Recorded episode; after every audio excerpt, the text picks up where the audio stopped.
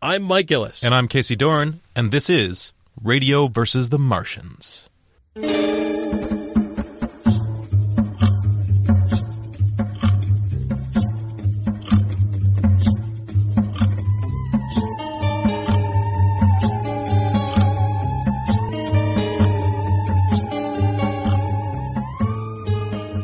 This month, Twin Peaks.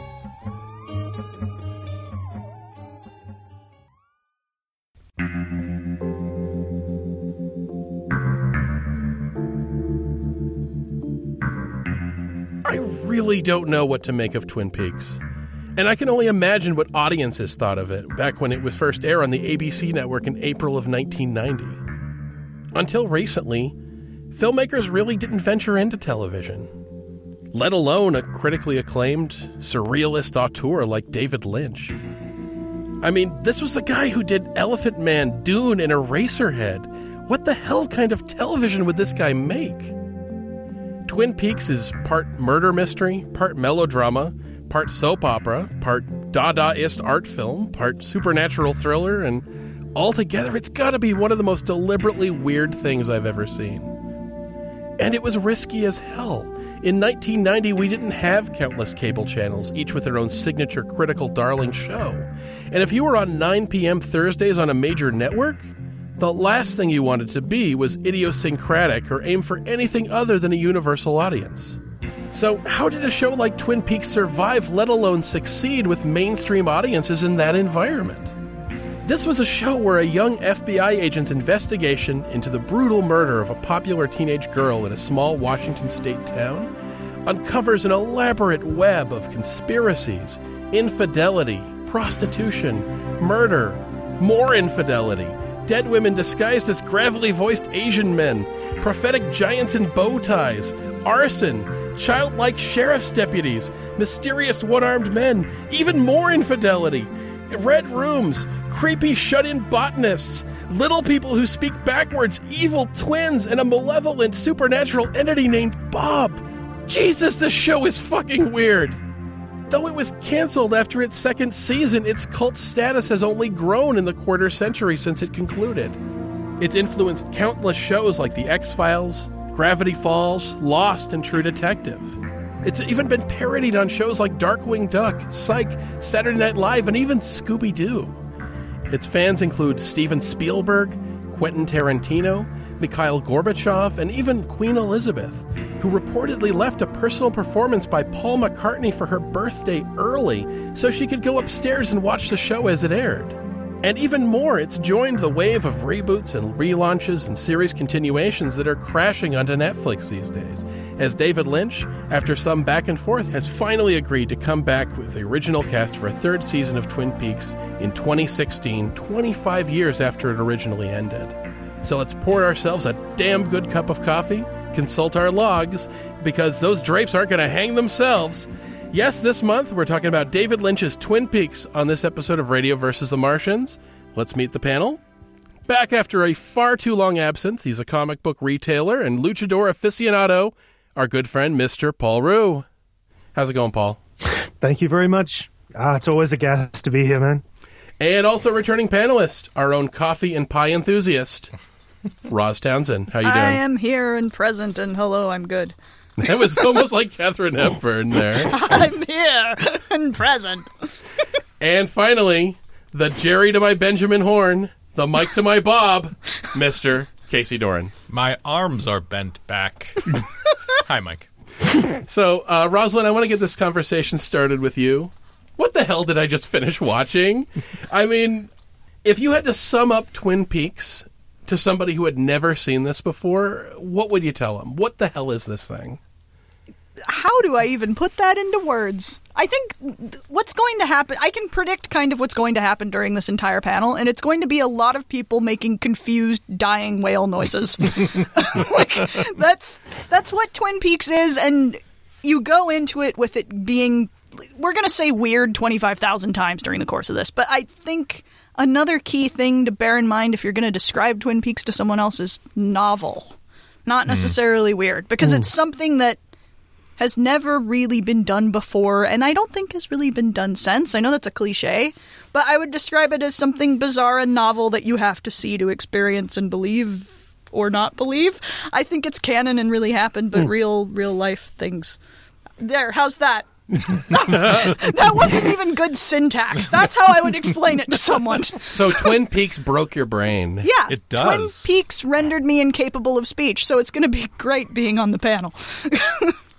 So, Casey, what the hell is this thing? Uh, you know, I didn't see it in its initial run. Um, I I caught it on Netflix like several years ago, so I didn't even experience it back in the time. I think it was because it was opposite Cheers. It was on the same time slot as Cheers. So if you loved Cheers in 1990, you were right out. For, for uh, how I would describe it, it's like X Files before there was X Files, except it's done in a serialized way, and you're following a mostly consistent cast of characters around this town. But of course, it has that weird spooky, weird, uh, supernatural um, hook to it that keeps you and sort of the straight laced FBI agent to to have as the as your narrator filter focus of the story, but it this it really decides to cast that all off um, as the main focus, and then just start to like mess around with the characters of the town and go off on their weird little tangents for basically the, 90% of the show is that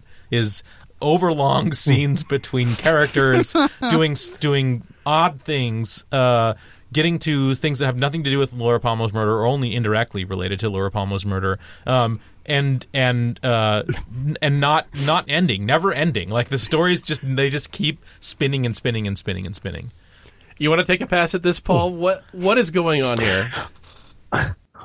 Um, Twin Peaks was a postmodern soap opera. It basically took the form of the, the took the soap opera format of uh, never-ending interconnected relationships and interfamily drama amongst largely very pretty people, and it added an edge of strangeness and surrealistic dream logic over the top of that. jeez Yeah, well played You're bringing the smart answer. so, as weird as this was, and this I- show is just so aggressively weird, Paul, uh, why did it get popular? Why was this a show phenomenon? Because it seems like in 1990, you know, in an age before things like X Files, and I mean, countless cable shows that are, you know, like Lost and stuff, they're just weird by their nature, weird as their selling point. How did how did this find an audience on network TV? the 90s was a really interesting time like I, I watched it from the beginning I, I sat with my family and watched the first episode um, so the 90s was this really interesting time there was a, a, a, a strange like zeitgeist with the, the 90s that after the 1980s after the sort of plastic plasticness of the 1980s and the fakiness everybody was looking for something to be really genuine and something to be really you know solid and and and real. And so you ended up with this stuff that was quite experimental and quite odd at the time. And twin peaks got big because it was promoted big. Um, it was it was really heavily like you were bombarded with this this shit it was um it was the same with The Simpsons, you know, uh, where basically you were just bombarded with this stuff until, and and people screaming at you constantly that you you would watch it, so that essentially people either watched it or were one of those guys whose you know cultural identity was the guy who doesn't watch Twin Peaks. the bigger the bigger question is why you know because you know eventually a show like this is going to alienate people which it did um but i think the more important thing to ask is why did people keep watching it Yeah, I think that's the thing. Is that the, the show was kind of serialized in a way that wasn't popular at that point. I think that most of TV history is serialized television. No, I mean is episodic. episodic television Yeah. where it's like Gunsmoke, Law and Order. You, you can watch these episodes of this TV show in any order. So if I watch an episode of season two of Star Trek on a rerun, it doesn't really matter if I'm caught up or if I've even seen Star Trek before. I don't need to know anything about Lennie Briscoe hmm. to watch a mid, you know, episode of Law and Order in like season seven because everything I need to know is in that 45 minutes this one broke the mold because we're sort of in a hmm. different age now where if you want to watch something hmm. like Breaking Bad or The Sopranos, you got to start at the beginning. You got to start at season one. Hmm. It's a lot harder to get into that. And I think Twin Peaks is the sort of show that one thing I noticed because I know that when Lost was on TV, they wouldn't do these entire hour long catch everyone up with the show things that they would do at the beginning of every season. You'd have an hour with them doing essentially a long clip show so that you could understand what was going on. And I noticed that Twin Peaks doesn't have that. There's no previously on Twin Peaks. They just throw you into it. Hmm. They really trusted you to keep up with this. They really trusted you to follow it and to pay hmm. attention. I might argue that that has a little something to do with it being influenced by soap operas, though. That's Yeah. true. Because, you know, hmm. the average soap opera from the late 80s was last time on The Days of Our Lives, you never heard anything like that. It was just like, you have to know who hmm. Joe Bob is sleeping with this week. Like, you just had to know it from the previous hmm. 500 episodes. Yeah, Yeah, I love true. that they also make an explicit call out to the invitation to love soap opera Right. that appears interspersed. Only the first season, though. oh, I hated when Only they the dropped first that. season. I, I will say that, that that this is the inner Blade Runner nerd in me. Um, the location in which they filmed those scenes for Invitation to Love, and there's only a handful of them, were filmed inside the Frank Gehry house hmm. in L.A. that the that Dick, Rick Deckard's apartment was filmed in. Oh wow! The thing I love about the soap opera inside of a soap opera is it fit into one of my favorite tropes, which is everyone in a fictional universe has crap TV. Yes. with melodrama because you always have to have the acting be worse than the stuff you're doing. It has to feel like acting mm. against the people who are supposed to be in the real world. So it's all it's just as far as I can tell, Invitation to Love is a show that everyone in the sit the town of Twin Peaks loves. But it's about this weird, mm. nebbish, nerdy guy who's constantly being threatened or seduced. And occasionally he shoots somebody mm. and it's uh, usually the plots would have some sort of tenuous connection to something thematically that was happening on the show. Right. Like somebody would shoot somebody, and you're like, "Oh, this is the same episode that like Leo got shot." Doesn't it happen within the same scene? Like, Leo gets shot and he's watching the Yeah. ending of Yes. the. Yeah, Yeah. okay. He gets shot right against that ta- that TV. That was just insane. This is the thing that just drove me crazy because soap operas do get weird. I mean, I think I looked at this website once because soap operas, I know, Casey, you and I have talked about the possibility of doing a soap opera episode, and neither one of us wants to watch the five hours worth of programming. Right. The, f- I'm, I'm sorry, not hours, years. Five years. decades uh, to even get familiar enough with one show to feel Right. like you could successfully navigate and moderate a discussion on this because it's just so fucking crazy. But I looked at this website once that was talking about crazy soap opera plot points and uh, things that had happened on the show. And we're talking like clones and alien abduction and witches' curses and somebody who's an evil twin or a robot. And it's like the stuff is fucking crazy, but it's dragged out over like decades. But if you were to compress all those moments, it'd be like Doctor Who. Yeah. Yeah. And I think that hmm. Twin Peaks pulls on that and does compress those things that we think of as weird, but makes it the consistent hmm. backdrop rather than the aberration. Mm-hmm. If you're thinking weird plot points, a hmm. soap opera that kind of does comparable stuff to that was Dark Shadows back in the 60s. Yes, the vampire one. Yep. Yeah. And it had hmm. weird stuff like, okay, well, we're going to summon Satan now. Time for a commercial break. Where Satan's a hmm. member of the cast of your soap opera. there you go. That- right. I That is that's so weird because I guess this is the thing I keep coming back to. Rosalind, you and I have talked about this with regards to Twin Peaks, and I want to hear all of you talk about this because I still don't hmm. really know how the fuck I'm supposed to react to Twin Peaks. What is it that David Lynch wants me to feel? It feels like this is a show that is constantly undermining its own tone. Well, you know, I took at it a little bit of looking at it uh, like giving a sort of a Tim Burton vibe to the show. I know that David Lynch is his own sort of auteur in relation to what Tim Burton is, and they're two different filmmakers, but um, Tim Burton is usually good at constructing scenes um, as opposed to making a string of of sort of set pieces that become something that's great, a whole that's greater than the parts. Um, this to me sort of seems Tim Burton esque in that it really, yes, there's an overarching plot, but um, what they really wanted to do was just to string together weird character development um, to just run back to back with a indirect theme of a murder mystery happening behind it. But the, the weird thing is the hmm. disjointed nature, I think, of that tone. That you will have these incredibly dark, violent scenes, Right. and then slapstick out of hmm. nowhere. You'll have hmm. in the same storyline something involving human trafficking and rape and incest, and then a storyline where a woman gets amnesia, thinks that she's a teenager again, Right. has superhuman strength, joins, enrolls in high school, and becomes a wrestling champion. Right. This is the same fucking show. I mean, so we have this show that is at both times like graphic and serious and shocking, then also completely hmm. ridiculous. I mean, it has like there's an example. There is a scene where Ed is talking about his marriage to Nadine and how she lost her eye. And it's this like sad story that involves a hunting accident where a stray, you know, pellet from his shotgun hit her in the eye and how she's he stayed in this unhappy relationship because he's just I mean because he feels guilty. And the oh my god I fucking love him. Miguel Ferrer who's one of my favorite character actors mm. is this FBI agent who's like a friend of Dale Cooper's who shows up in town. And he's chuckling under his breath at these fucking yokels including this story. So you have the music telling us that this scene is serious.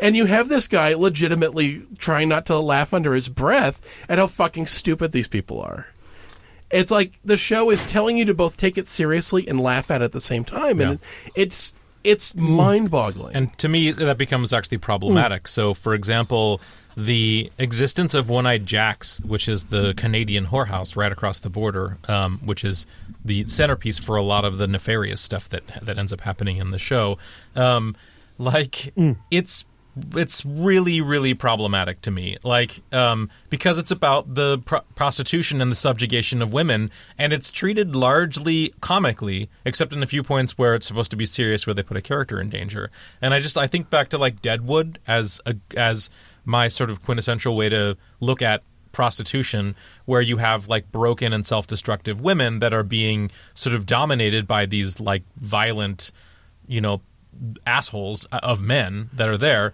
um, and in there's almost there is almost a glamour to the way that it's portrayed in um, Twin Peaks and it's bothersome right because you don't you don't it doesn't give a sense of ugliness to something that legitimately should be ugly and scary and gross At least know? not consistently, because Yeah. you have something that is genuinely scary. Like Audrey is trying to help Dale Cooper with his investigation, so she goes to One Eyed Jacks under the guise of pretending to be an aspiring prostitute, if that is such a thing. Right. and there's a situation where she's afraid that she may accidentally be raped by her father who doesn't know Yeah. that she's there. And this is treated pretty seriously. And then you have Dale Cooper and Sheriff Harry Truman break into the place, and the first Batman move that Sheriff Truman pulls off on a guard is to grab him by the balls when the guy's about to scream, shove a rubber ball in his mouth, tape it shut, and knock him out. And I'm like, what the fuck just happened here? this is like James Bond meets the Marx Brothers. And it's completely absurd. And the movie, the, the show knows it's absurd. And I'm like, this is in the same hmm. location as human trafficking. And Yeah. I, Rosalind, what's going on? it's, it's hard it makes I- you want to quit sometimes Yeah, it does. And Yeah.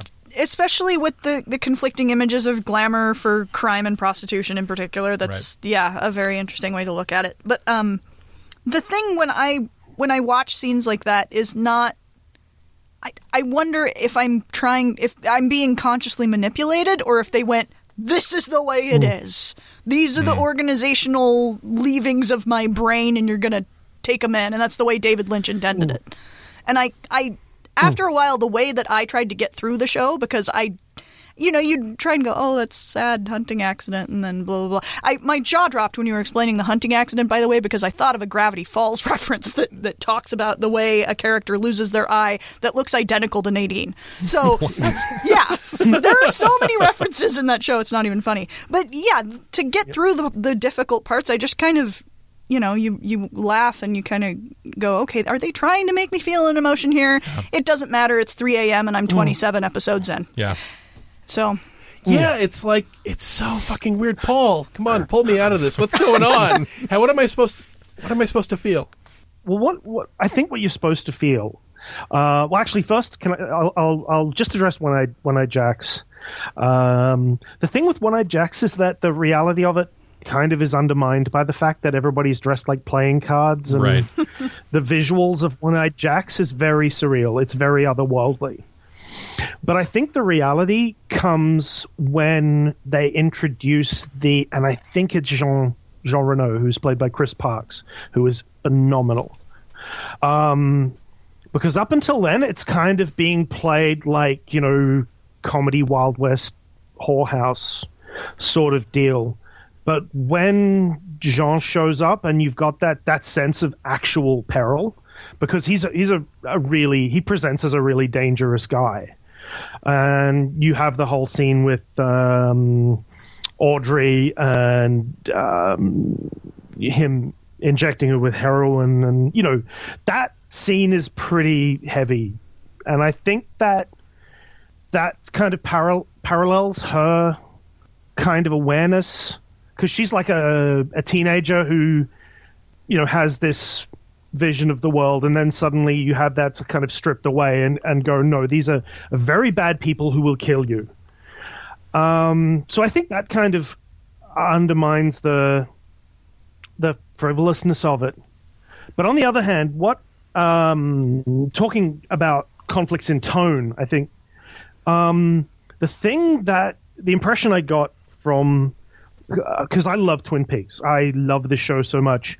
And one of the things with Twin Peaks is because it ends with so much unspoken and so much unsaid, I spent the large part of 10 years trolling anything I could find for more Twin Peaks because that can't be all that there is. Um, and I read an interview with uh, David Lynch where he talked about the idea of the the series, and the idea of the series was looking at the stuff that goes on in a seemingly normal community.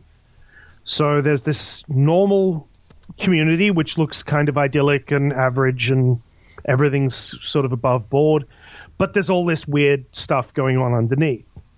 And sometimes it's horrible, and sometimes it's it's funny, and sometimes it's weird, and sometimes it's terrible, you know. Uh, and I think that that's what he's trying to, you know, like if you if you if you pick up a rock, what's underneath it could be anything. It could be something very nice, or it could be something horrible, or a heart um, pendant, or a log. Yeah. or uh, in the case of Blue Velvet, which really sets up twin, it tonally sets up Twin Peaks. So you know, a severed human ear. Right. Yeah. Yeah. That's the thing is that it never really tells you which way it's going to go, and it can often tar- turn on a dime. And hmm. that's actually one of the things that both frustrates me and fascinates me. That it's some of my best uh, moments hmm. watching Twin Peaks are those moments that something weird just kind of sneaks in there.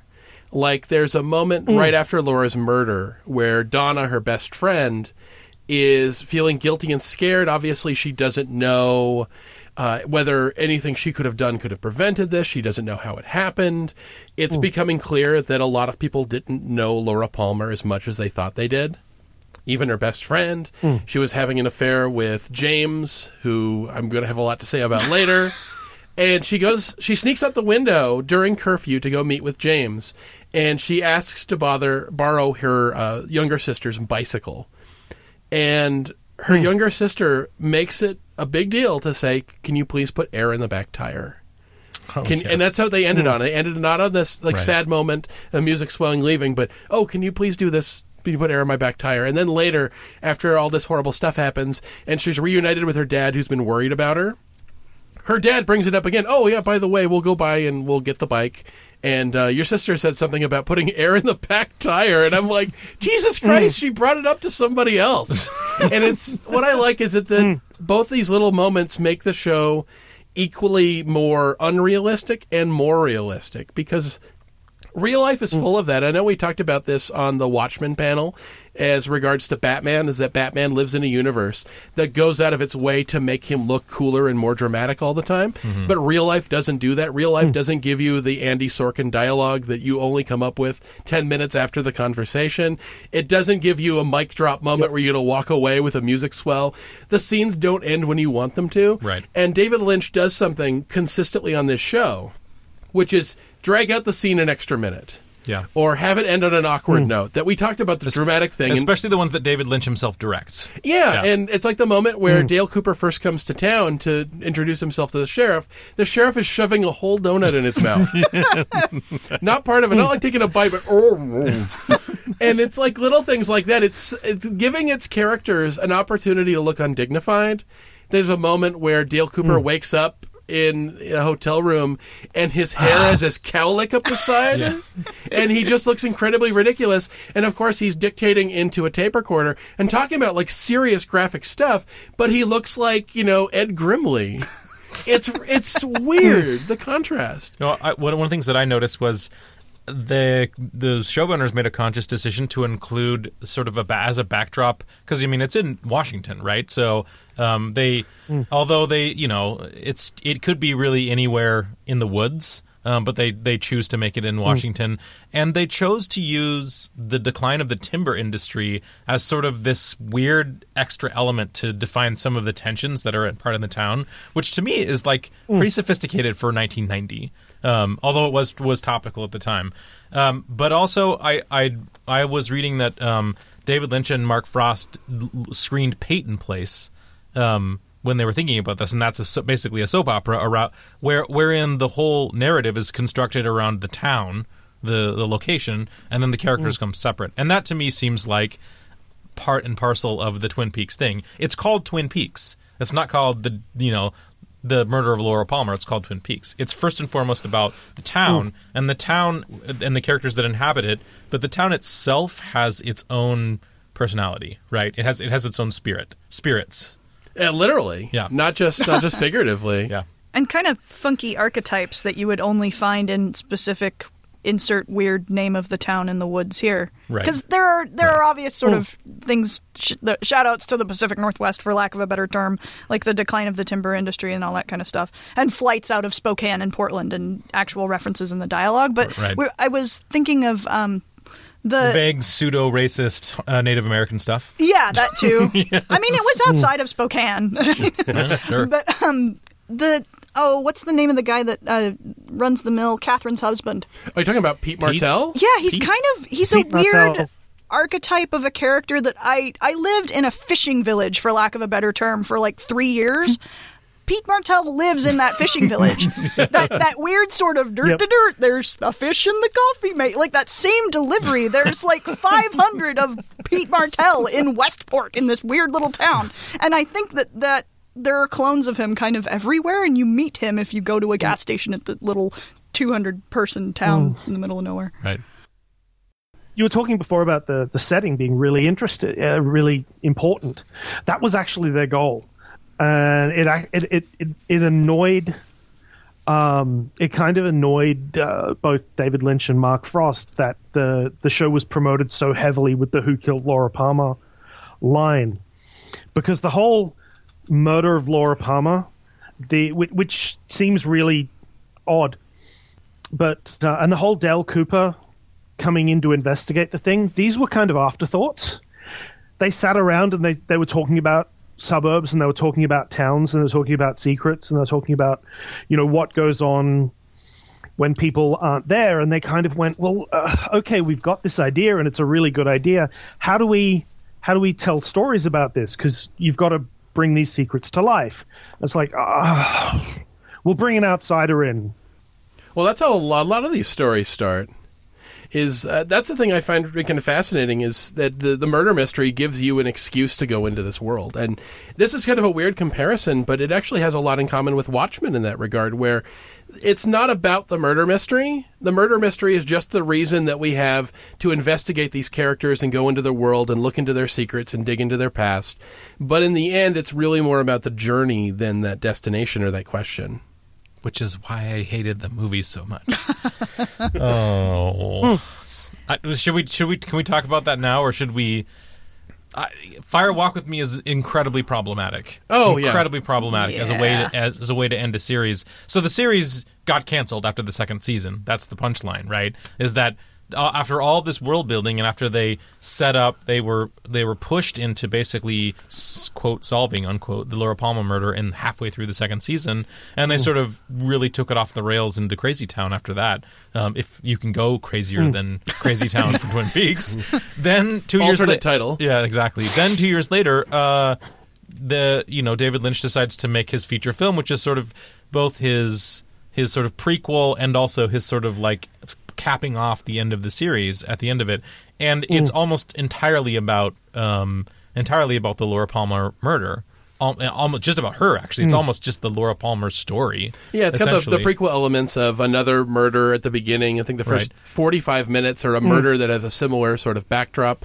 That is what draw the FBI into this town in the first place. And then it's like the last week of Laura Palmer's life. right, and it's awful. It really is. It's, I mean, um, the the disturbing element to what they set up in the series about, you know, um, Laura Palmer. Spoiler alert! Well, it's already spoiled. This is 25 years old for God's sakes. Uh, you know, Laura Palmer. well, was, Laura Palmer was a sled the whole time.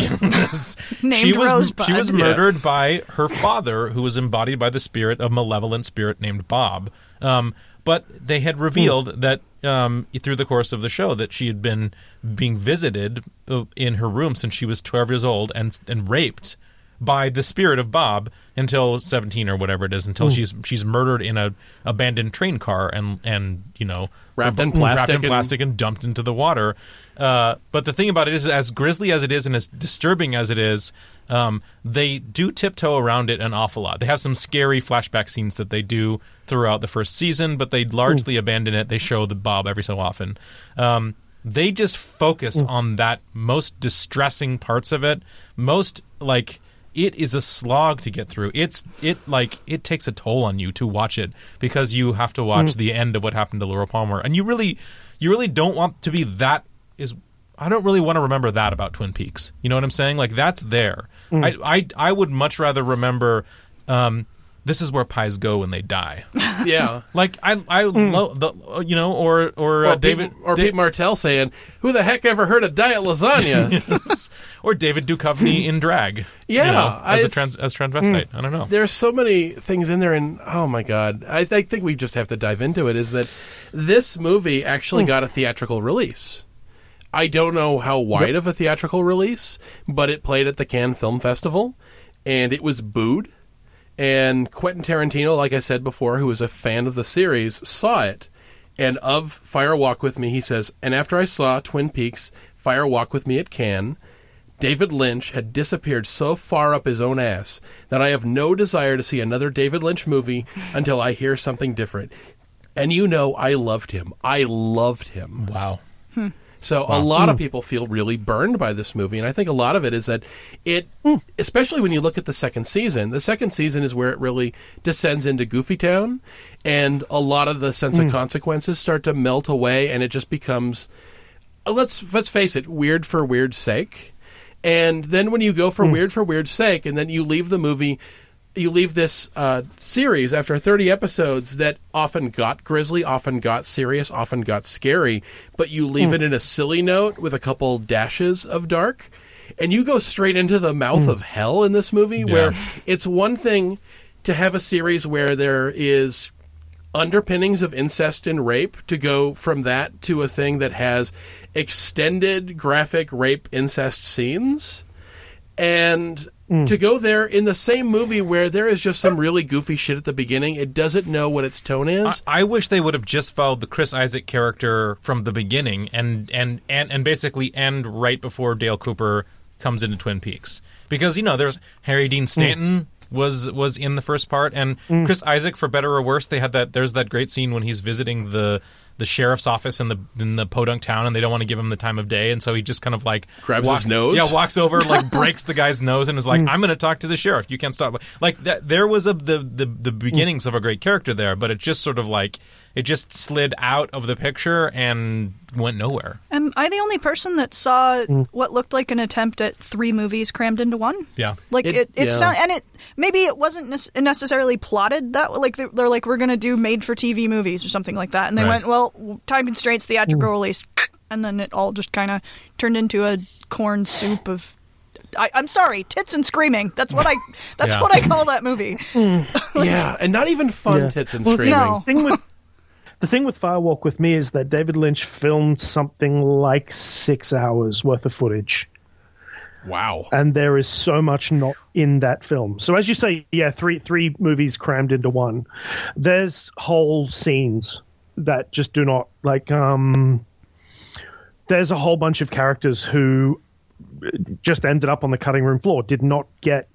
Um, I think Michael Ontkean, who plays Sheriff Truman, has a scene with him and Josie, played by Joan Chen, and that scene is just gone, completely cut out. Um, there's a whole bunch of stuff that Lynch tends to do that. That's how he works. Uh, he'll film you know twice, three times as much as he needs, and and then do the final edit himself. But um, Hence that yeah, there's that awesome a, mythic uh, six hour cut of Dune that we're never going to see the light of day. Dune, yeah.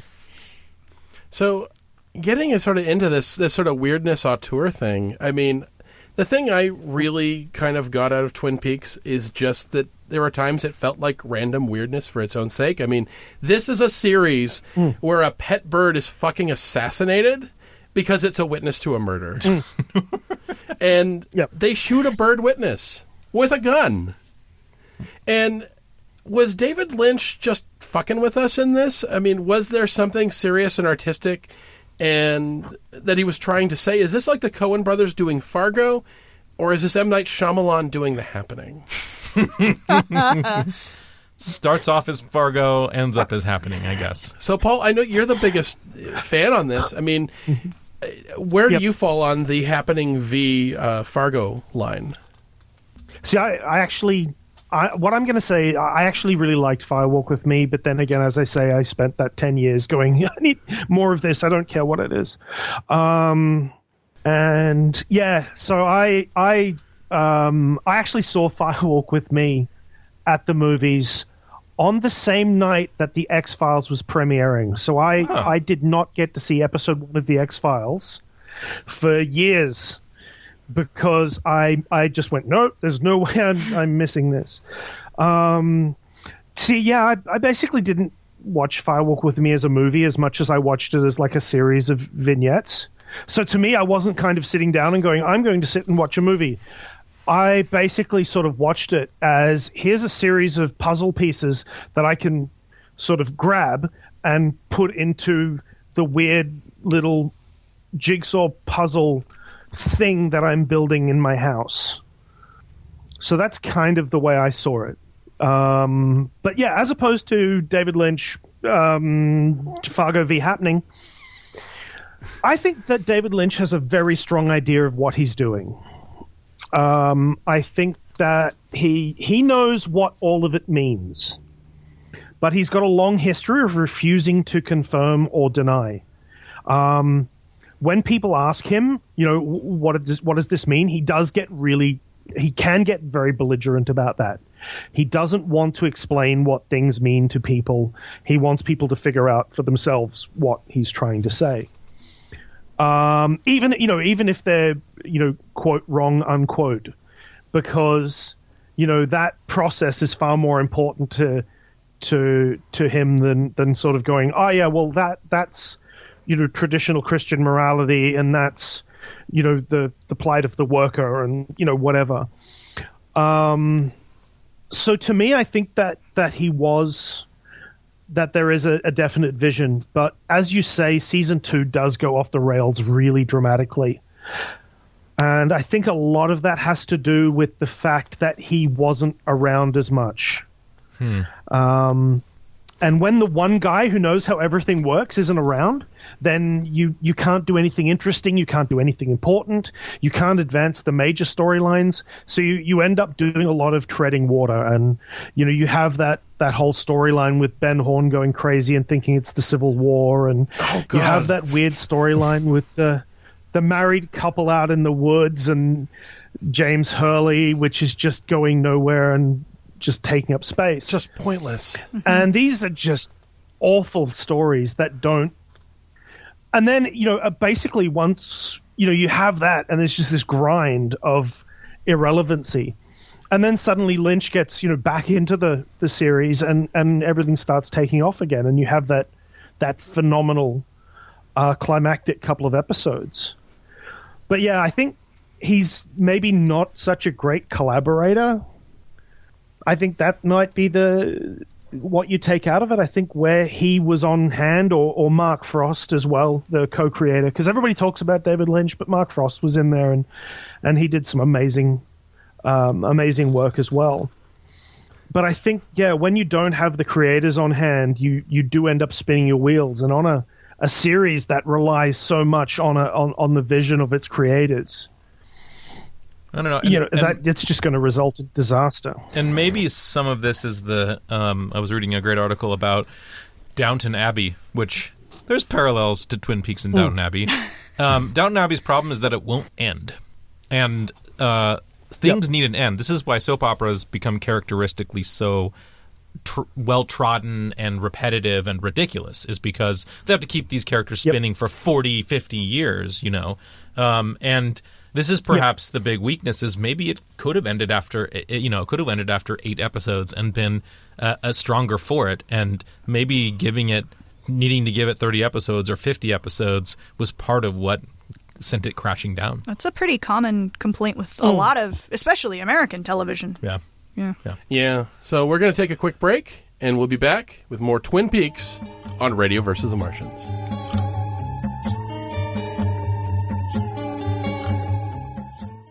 And we are back on Radio versus the Martians. We are talking about David Lynch's TV series Twin Peaks. Uh, I want to get in a little bit about the fact that I think that we'd all agree that this show is a little bit of a mixed bag. That there are elements or storylines or plots of the show that you really like, and there's other stuff that you don't. I mean, Paul, you mentioned before that weird storyline where Ben Horne is dressing like a Confederate general and playing with his toys in his office for reasons. I think he just he lost out on a business deal, so he just descended into cartoon madness. Uh, but then there's also stories that are really amazing. Like I was always really drawn to the supernatural mystery stuff, and I liked when the weirdness was on the periphery of that, like the weird psychic thing that uh, Dale Cooper does, where he's like throwing rocks at bottles while having them read names and it's just that kind of weirdness but there's still an undercurrent of seriousness there. But then there's that like you said that whole hmm. storyline where james who's just like a fucking potato in a leather jacket goes off and has an affair with this woman that has no impact on the rest of the show that doesn't mean anything and then just stops at some point. And I don't know. Hmm. What what were the stuff that worked for all of you guys. Like Rosalind, what were the storylines that you really liked on Twin Peaks, and what were the stuff that you didn't like? Well, the one that I I'm gonna be cliche here. The main one was the one that I liked a lot. I liked a lot of the stuff with Nadine, especially toward the beginning, where she mm. seems just. It, there are two sort of tiers of weirdness to Twin Peaks. There's the supernatural mystery stuff, which I do like, but there's also a completely mundane level of weird, and that deals with just the personalities and characters involved. Like Dale Cooper's psychic stuff, I guess, is kind of a bridge between those two things. But Nadine is just nutty of her own accord, and it has nothing to do with anything su- remotely mm. supernatural. So I like kind of paying attention to the way she changes, even the stuff that I guess isn't as directly related to the main storyline, where she gets the amnesia and thinks she's in high school again. I like that kind of stuff because it it I don't know hmm. something about it I guess felt more cohesive. But yeah, the James who whose head is a potato sack, like, and I think the whole storyline with James doesn't even occur in Twin Peaks. It's a town outside of Twin Peaks itself, right? Yeah, hmm. So maybe the hmm. the the interest of the storyline is inversely or directly proportional to how far out you go from Twin Peaks itself. Like if you get outside the town, it's just forest and boring, like something like that. But I don't know. You're right. It's a it's a mixed bag, and but it goes back to the idea of I kind of wish the show was shorter, and I agree with what you guys were saying with that because if everything was tied up neatly into a little bow, I, I guess my attention span would have been able to carry a bit longer. So, uh, Paul, what works, what doesn't? I yeah, uh, I have to agree. I love the stuff with Ed and Nadine, uh, and I loved the the Ed Nadine uh, Norma thing. That was really good. I think.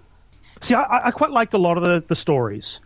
I I hated the the James and the the weird people outside of town because James is dull as hell and he's just te- we used to i was watching it a couple of years later with a friend of mine and there was always that that bit where james and donna would would have scenes together and we just used to refer to them as the oh james scenes. Because 90% of it would be them just staring longingly in each other's eyes and boring me rigid. Um but yeah the stuff with with um ed and nadine and norma was really great because those guys were you actually cared about that.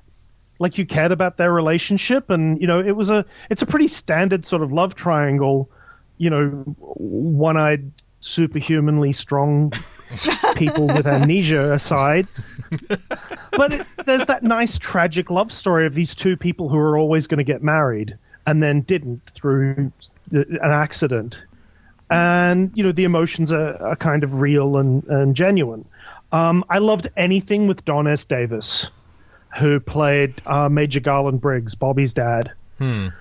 Because he was doing that whole proto X Files, you know, I know stuff. Classified. Um, and I love that that scene with him and his son, where they have that that really touching moment where they finally connect. And yeah, Bobby just says to him, "Can I ask you something, Dad? What is it that you do?" I'm sorry, that's classified. He's so earnest. But That's what he's, I love uh, about Major Briggs. He's is- also Oh. everybody's dad. He's Scully's dad too, isn't he? On the X Files, Is he? I think Yeah. he is. His dad, same and he was in Stargate as well. Yeah. Oh, wow. Where Probably he also, also played a- someone's dad in. Stargate. Yeah, he's like born to play a military think he's- guy.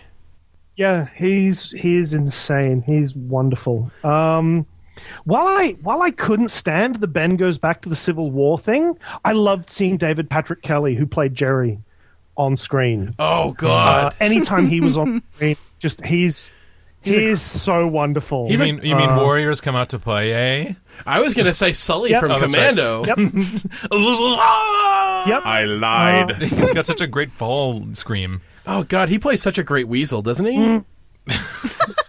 I think I love about Jerry as a character is that there's that moment where he's playing Ben Horne's shitty lawyer when he goes to visit him in jail, and he just wants to talk about the bunk beds in the cell, and he's like really nervous for his brother, and he's like, Ben. What if they find your fingerprints on Laura Palmer's blood? And you're just what the fuck are you talking about? But it's played so seriously, and it just sells the point that this guy is just a fucking idiot. I love it. I like hmm. when he first shows up and has like the big baguettes with brie in them, and Right. Yes, that's what I ah. pray for the day that I could enjoy a sandwich as much as Ben Horne does in that scene, where he holds it like a barbell and from both ends and takes a bite out of the middle of this long sub sandwich, and he's like, oh, oh. It's like this thing is the most wonderful feeling he's ever encountered when he's eating this sandwich, and it goes on for like a minute. I love it. Oh my god, those guys. Uh, so so my the thing that I love the most is actually the um the the bromance between Chef or Sheriff Harry S. Truman and Dale Cooper. How he's sort of like he's Dale. That speak about Ernest. Dale Cooper is is the quintessential. He's he almost is a Mary Sue. He's nearly a Mary Sue because he all except for the fact that yes he'll go he will do things not uh, not on the level, basically, to get what needs to be done, which is still within moral rightness for his character.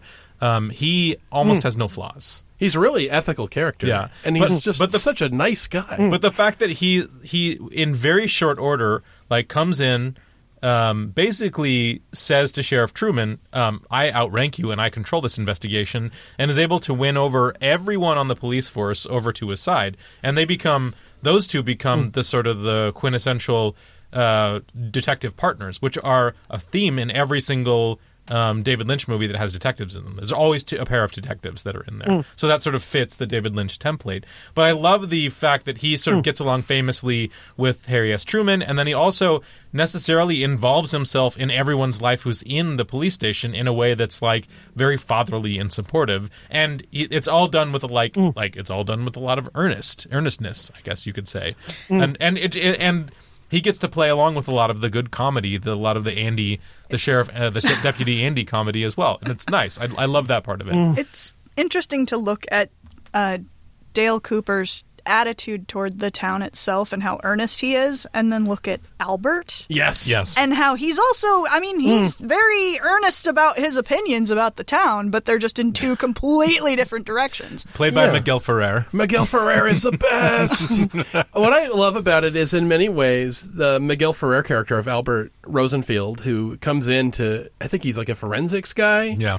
He's like a super genius. Uh, and he gets brought in, and he has the attitude about the town, of course, is exaggerated from what I'd expect, that you would expect the main character of this show to have. That you would expect somebody to play the straight man to the wacky natives. Somebody who's kind of silently hmm. rolling his eyes, that he's kind of like the Michael Bluth of the place, where he's just like, hmm. okay. What I love about, oh God, Agent Dale Cooper is just so fucking chipper. He's just he's like a mm. fanboy for the town. He falls in love with the place because it has just damn good coffee and really good pie. And rather than being the straight man, he's just as weird as everyone else. Yeah. That he's constantly has this tape recorder where he's leaving messages for what I assume is his assistant or his secretary, Diane. And he isn't just leaving mm. case notes in there that he's sending along for them to put on file, like we discovered this note underneath one of Laura Palmer's fingernails. It's stuff like, hey, here's a restaurant recommendation if you're ever in this town. They've got really good pie. and talking about the quality of the mattress at the hotel he's staying at. Right. And a side note about who really pulled the trigger on JFK. and it's like just all of his weird stray thoughts are being sent to his secretary. And I have to wonder what she regularly does to sort of parse through this for relevant information that she's putting into files and how many crank stuff that she has. Just hours and hours of just random stuff about gum and trees. You really think Diane is real? I wonder if I didn't is. think she. I thought it was just kind of a way for him to talk to himself. I wouldn't be surprised if she was a computer or a, a ghost. I mean, at this point, it. I mean, one of the opening lines is right after a serious moment. This is, again the, ending a scene on an awkward moment where they're going through the effects that they found in Laura Palmer's bedroom, and he's like, "Okay, click, hmm. turn on the tape recorder." Diane, I'm holding in my hand a small box of chocolate bunnies, and they end the scene on that. I, Well, before we move on from from Rosen from Agent Rosenfield, I just want to say that the part that made me love the character the most is because he's he's come back and forth to the town several times and basically shat all over. Um, Oh, he Truman and everyone Oh. underneath him and calls them idiots. Um, and he's getting and then basically Truman uh, Truman's trying to set him off, and then he stops and he says. I'll quote now. Now listen to me. While I admit to a certain cynicism, the fact is that I am a naysayer and hatchet man in the fight against violence. I pride myself in taking a punch, and I'll gladly take another because I choose to live my life in the company of Gandhi and King. My concerns are global. I reject absolutely revenge, aggression, and retaliation. The foundation of such a method is love. I love you, Sheriff Truman. and it doesn't make any sense at all. and the music swells Yes. like it's dramatic and he walks out in this like heroic fashion and this is just after he had accused them of like dragging their knuckles he's he is so needlessly mean and condescending to Yeah. those hayseeds as he calls them but i love that suddenly he's like this pacifist and i'm just like what the fuck just happened on a dime i love you miguel ferrer that scene almost crippled me when I was watching it. That first time, I, because it's it's it is such a magnificent speech, and it's so unexpected because you sort of go, here's a here- here's a character. He's one note. He's he's he's cynical and and and mean, and then to add this completely different characteristic to him suddenly spins him in, in a into a whole different character, and it's just yeah it's a beautiful piece of of, of character building. and it It's played amazing. totally straight. I love it. I love how Yep. it just on a dime too. And now that you now that you bring it up, the the idea that you operate under the assumption that if someone is going to be that cynical and that rude to someone, they're willing to throw a punch. And the the thing that makes you turn on that dime is you're like, wait, people can be assholes and be nonviolent at the same time, and that you know it kind of throws uh, your preconceived notions of what a character is like out the window, which is pretty. Yeah, cool, he had provoked uh, Sheriff Truman in an earlier episode, and Truman had punched him, and you look back at it, and you're like, "Holy crap, he didn't retaliate." Yeah. he didn't punch Truman back. Mm. He just got up and said, "I'm going to report this." And you realize, holy mm. shit, this is consistent with how he's been written the whole time. But you have this preconception of him the way he has of the town. Mm. And he did report him. Yeah. Yes. Yeah. when they introduce the character of uh, of Gordon later on, Gordon comes in and and and says, you know, what's this I hear about the sheriff punching out Albert? You know, and uh, yeah, they ignore it. But yeah, the fact that he did actually follow up on that as well. Oh man, I I just love so much about the dynamic of not just the town being weird and quirky, but all the FBI agents are quirky and weird in their way. Every character, because I think all people are weird in their own ways, and a lot of that gets stripped out when you're creating, you know, heroic archetypes or villainous archetypes. That everyone, even villains, mm. are sometimes funny or weird or uncomfortable. And the thing I just love about Cooper is that he's just so needlessly played. He falls in love with this town, and at one point he's talking to Diane, his tape recorder. I'm going to assume that Diane is the tape recorder that he's talking to, I like that headcanon. and that he's actually talking about buying uh, a property out there, and he actually goes house hunting in season two. That it's just the pie and the coffee and the friendly folk. He just wants to go native. He wants to live there, and I think that's what makes him different than a lot of these other uh, archetypal you know, investigators coming in to sh- shake up this town as the outsider is that he's so desperate to not be the outsider. He's not the person who looks down his nose hmm. at these people, that he treats them with respect. Even Andy, you know, the sheriff's deputy who cries every time he sees a dead body. and Andy himself, hmm. is just like, it's so weird to see this happen, but you're like, yeah, guys like him really exist. And he just doesn't. He's hmm. in a town where what is the most horrible thing a cop has to see in Twin Peaks? Like maybe there's a drunken hmm. fight at the bar. He's not seeing a lot of dead bodies wrapped in plastic. He's not seeing anything gory. It's usually a drunken disturbance where hmm. some guy gets thrown in the tank for a night, or there's vandals or something like that. The worst he has to deal with is Bobby fucking Briggs. Can I talk about how much I love Bobby hmm. Briggs for a second? He reminds me of you know when you watch like a Batman movie and you meet the villain before the lab accident that turns him into the villain, and he just kind of heightened. And he's just like, oh, that guy's going to be the bad guy. I know because he's the same actor I saw in the commercials. Imagine that character crossed with Zach Morris from Saved by the Bell. it's like if Zach Morris is destined to become the Riddler. and he just has this heightened kind of craziness to him. And I enjoy scenes that he's in, even if I don't like the storylines he is in. I know he's got the affair with Shelly. Yeah. And they've got the whole thing because one of the worst characters, speaking of low points, is Leo Yeah. Yeah. who is just like if you were going to create a cartoon abusive husband character it's like him it's like okay he's just evil that's his only character trait to the point that his character actually becomes more interesting when he becomes a vegetable or he becomes the, hmm. the new bad guy's like pet zombie Yeah. it's just like what's going on hmm. here Uh, but bobby briggs i love I'm sorry, I liked the pet zombie thing. Hmm. Where Oh. I mean, like because Yeah.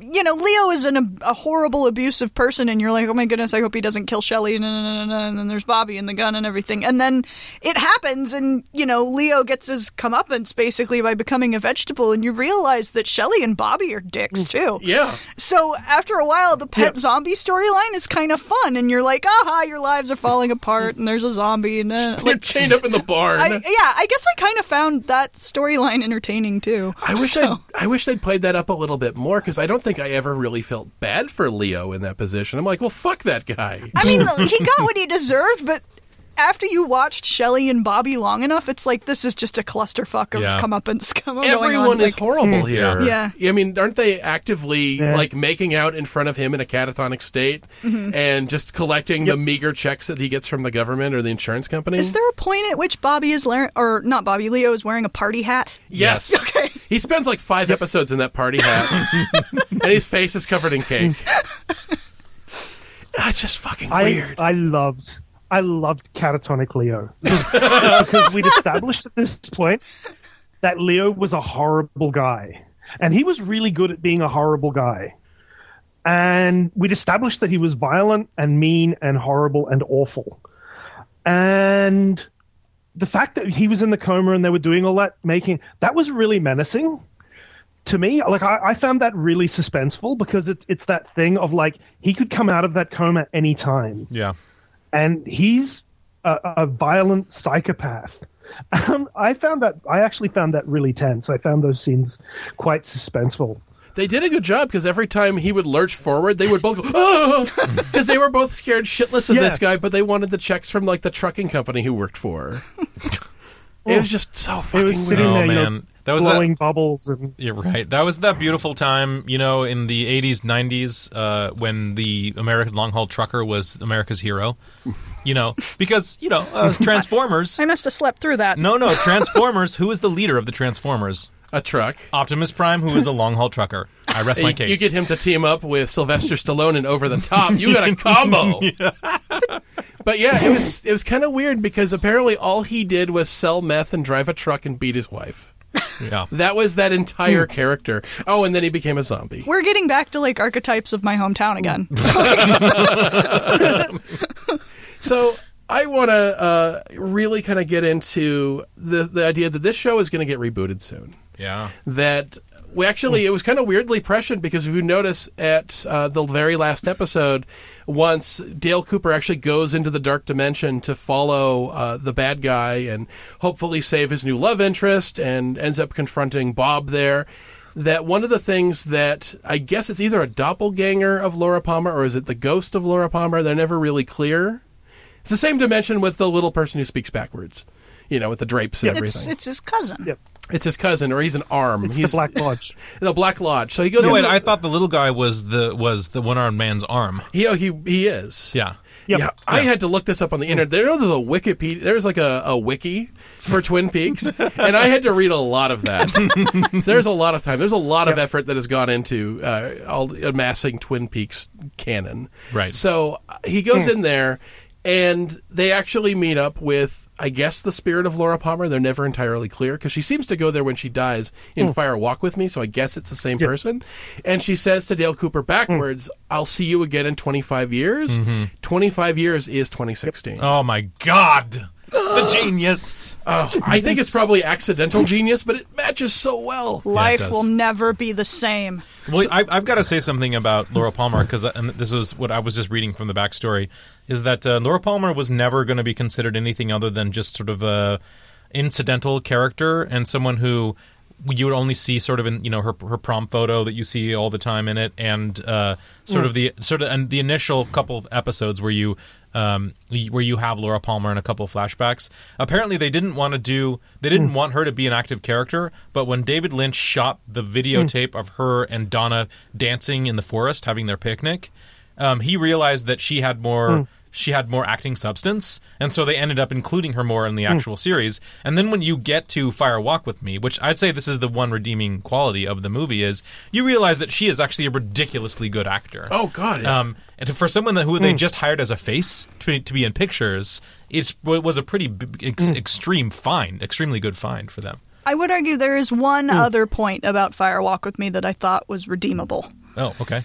In the entire, what, 30 episodes of television, everybody hates James. He was actually, I don't know if he was more tightly directed or what, but he does way better in Fire Walk with Me than he did in the television series, I think.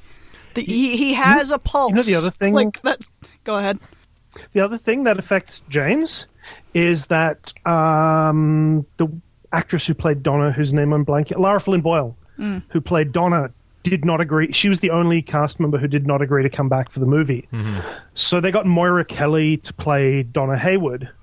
And I think Moira Kelly played Donna Hayward in one movie better than Lara Flynn Boyle did over the course of the entire series. Yeah. Yeah, I agree. She gave her, there's more substance there. She felt more like a person, and there's a character going on where Donna hmm. felt like she was just reading out dialogue, and she's bouncing off the, I don't know, the pumpkin head thing that is James. there's like, there's just all of this chemistry that's not happening, and it just becomes hard to watch sometimes.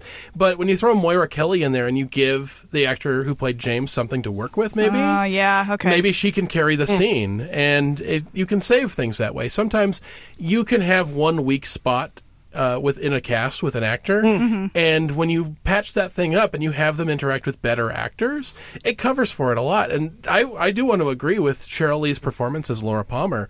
Is that's the one mm. thing that I really enjoyed. I, I do like Moira Kelly a lot in that movie, better than I liked Lara Flynn Boyle in the mm. TV show.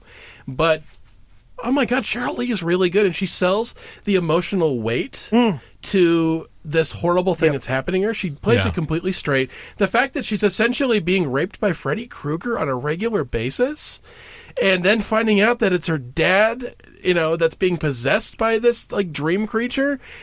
It makes it horrifying. It never feels goofy. It never feels ridiculous. It never hmm. makes you laugh at something horrible. It always feels utterly terrifying, considering that the character of Bob looks ridiculous.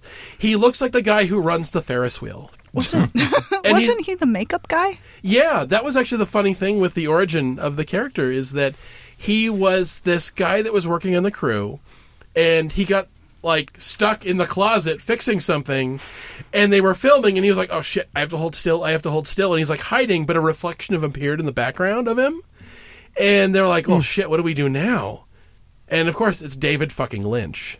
So they said, let's roll with this. Hmm. And then he was just sort of hanging around. They had like a stray shot of him looking at Laura Palmer's mom from behind a bed.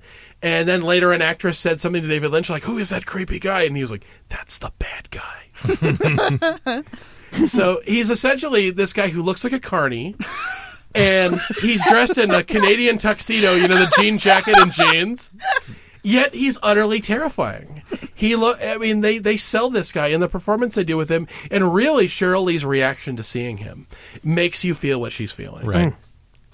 that that scene where um, Maddy hallucinates him in the in the lounge room, and he just walks in and starts climbing over furniture Oh, towards God. her. It is just horrifying. Oh, my I, I love uh, the guy who played Bob, uh, Frank Silva, um, who's unfortunately dead. He's not with us anymore, but he was he was amazing. He was just.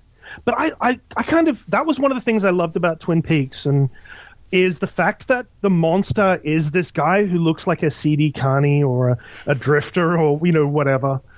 Um, but then again, like all of the the magic stuff in Twin Peaks did that. I mean, like magical divination was a matter of throwing rocks at bottles. um, the other dimension looked like you know the entry room in a in a in a, in a strip club. um, with this dodgy statue of the Venus de Milo and red drapes and checkerboard floor. You know, it, it, it was this very like all the supernatural elements had this visual element which kind of made them very very much uh, kind of un- unified them and held them together in a way that wasn't um, I'm not expressing myself. Well, it, it made him feel kind of mundane. It it didn't feel like they were hmm. special effect shots. It felt like they were taking things that were commonplace and making them feel weird by contrast to the rest of the regular town. Like mentioning that it felt like a, Yeah. a strip joint or like a massage parlor with the red drapes, and just how weird it felt. Like she goes, and you later find out that these two characters are spirits themselves: the old woman for the Meals on Wheels and the little kid who dresses like a magician. Which has got to be David Lynch's son. He has David Lynch's haircut. Yeah, he, lo- he looks just like David Lynch. it, Yeah. it looks like he got himself a mini That's me, David and he's like, "You want to be on TV?" Is- uh, did you say he was David Lynch's son? Yep, yeah, he is. It looks, Holy shit! He looks just like him. Same hair. Yeah. It looks like they had a de aging ray, Yep. and they hit David Lynch with it and said he put himself in his own show. Oh my god! I was gonna say the I, where they take the mundane and make it surreal. It's kind of its own hmm. way of showing spectacle. They don't. I mean, the only time I'm thinking that Yep. y- you see something that's a real like special effects spectacle kind of thing, and I don't even. It's just a dude in a costume. Is in the movie when you see an angel at the very hmm. end. yeah. Hmm. But beyond that, it's just a different arrangement of traditional, normal, mundane stuff to make things. That's the hmm. spectacle in and of itself, which is kind of impressive. That's true. The angel is the only thing that has a traditional look to it. That Yeah. it looks the way you expect an angel to look. I was going to say it. It also is the only thing that makes it like this looks like a special effect with the big lights and everything. Yeah, that. everything else. I mean, sometimes they put a mm. spotlight on somebody, but it never felt. It was just the jarring effect of just walking in a room and this seedy guy in a jean jacket is staring at you from behind your cupboard, and and he's like clawing behind it like Gollum, and that was the thing is he just mm. had that crazy and that guy I don't even think that guy was an actor, but he, they managed to make him just mm. utterly chilling and. He looks like a regular mm. guy you'd see at a bar that, under the right circumstances, you'd think of nothing of it. That's some dude's uncle.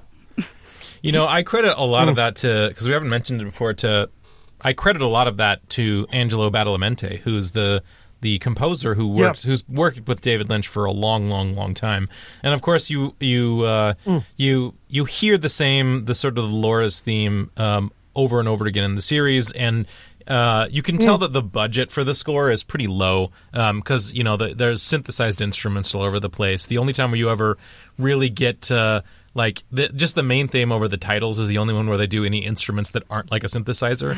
But I it's those incidental sort of ambient pieces that really sell the dread of the show where you'll be pl- you'll be playing like hmm. the Laura Palmer theme and then there'll be just like a low rumbling like brrr into something and then your brain flips and then you know to start to get scared. Um, so it's not only just the surrealistic way in hmm. which David Lynch and the cinematographer choose to shoot it it's that fucking score. That really really it, it made me have hmm. nightmares. One of the I think it's the third or fourth episode in the first season I had some insane nightmares the night after watching it. You were And- met by a giant with a bow tie? yeah, yes, yeah.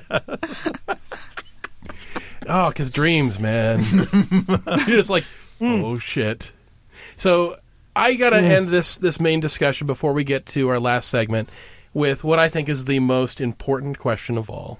It's a question that has consequences that ring out through the ages.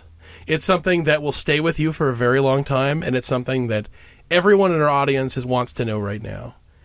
I want to know this: weirder FBI agent, Dale Cooper or Fox Mulder? Hmm. Paul? But Dale Cooper in a heartbeat. uh, Dale Cooper strikes me as a guy who is.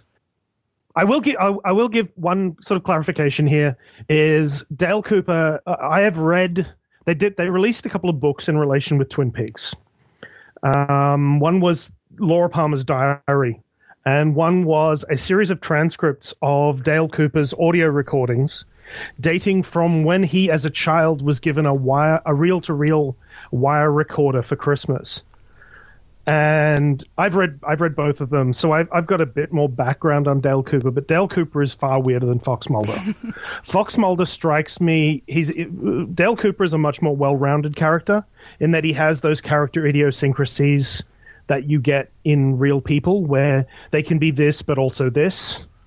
You know, they can be somebody who is a realist who's also a romantic. They can be somebody who is um, deeply connected with the world, but also displays an utter lack of cynicism. And yeah, I find that much more real and much more weird. Whereas Fox Mulder just strikes me as a collection of idiosyncrasies, and the, the only really interesting weird parts are those brought by David Duchovny's performance. I'm gonna. I, I spoke too much, didn't I? No, No, no, no. I I wish I had read the transcript book. That actually sounds really interesting. But um, ah, It's, it, it is so good. I definitely will go with Dale Cooper. And there's one really big reason why, and it talked about how he fell in love with the town of Twin Peaks. He fell in love with the town that he was investigating a murder in. That is enough for me to be like, hmm. I have to know more about this character. Like that, just the hmm. the and it speaks to I guess Paul's mentioning well-roundedness and idiosyncrasies, but conflicting hmm. ideas that still make a, a character seem like a good person that is not ultimately like there's nothing sinister about Dale Cooper until the very end. You know what I mean? And hmm. with any other character in fiction I would like take in or watch or read about, I would expect there to be something off. I would expect something to be off about Dale Cooper and there isn't until like the demon shows up and possesses him. So I think that's why I would pick hmm. him over Fox Mulder. And Fox Mulder is great and he's got good quirks, but I never really felt hmm. a, a I wouldn't be sad if he died. like basically. Oh wow. You and the FBI leadership. Yeah, I am Krycek and Skinner. Yeah, but I, because of that, I have to go with Dale Cooper. He's just a lot more likable.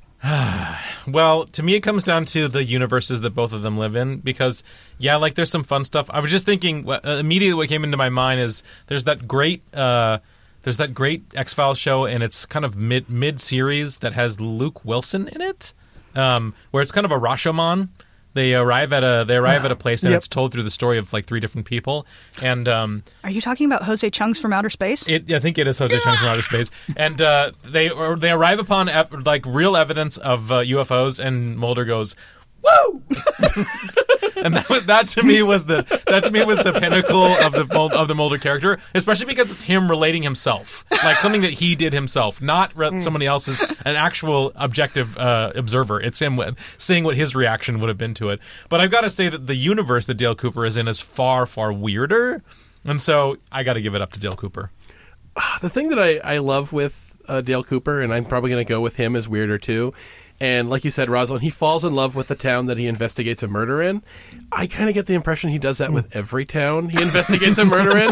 What is that called? The the Florence Nightingale thing, where you f- nurses fall in love with the patients. Mm-hmm. I think he does that with cities. Mm. That he just romanticizes it because he looks under it and he's investigating it. It's like this really fucked up house hunting that he just he gets to know it really well and he just can't help but like people and he's like this place is fucking great and it maybe he's done this a thousand times before and i, I kind of get that but my favorite bit with dale cooper and it's one of my favorite if not the best thing in the show that doesn't actually qualify for high point is this moment where he's talking to uh, Sheriff Truman before Albert uh, Rosenfield comes in, and he's giving him, well, you know, the thing to know about Albert, he's a little bit rougher. He's no nonsense. He's not like me. You know, he might rub you the wrong way. And he's just kind of giving him a heads up because it's like, you know what? I like you, Sheriff, and I know we can all get along. We can work together because we're a team. And then right before he gets up, he just reaches over and "Arr," he honks the sheriff's nose. You know, it's like this little playful, cute, just sincere moment that just feels so weirdly natural with him. And no other show would do that. And it's like it's like this neat little affectionate thing, like, hey, they look at you there and it never feels out of place. And I love that something like that isn't played like a blooper. It's just like that's just what he's like, man. He's just so nice. so on that hmm. note, I just want to take let's take a quick break, and we'll be back with high point, low point.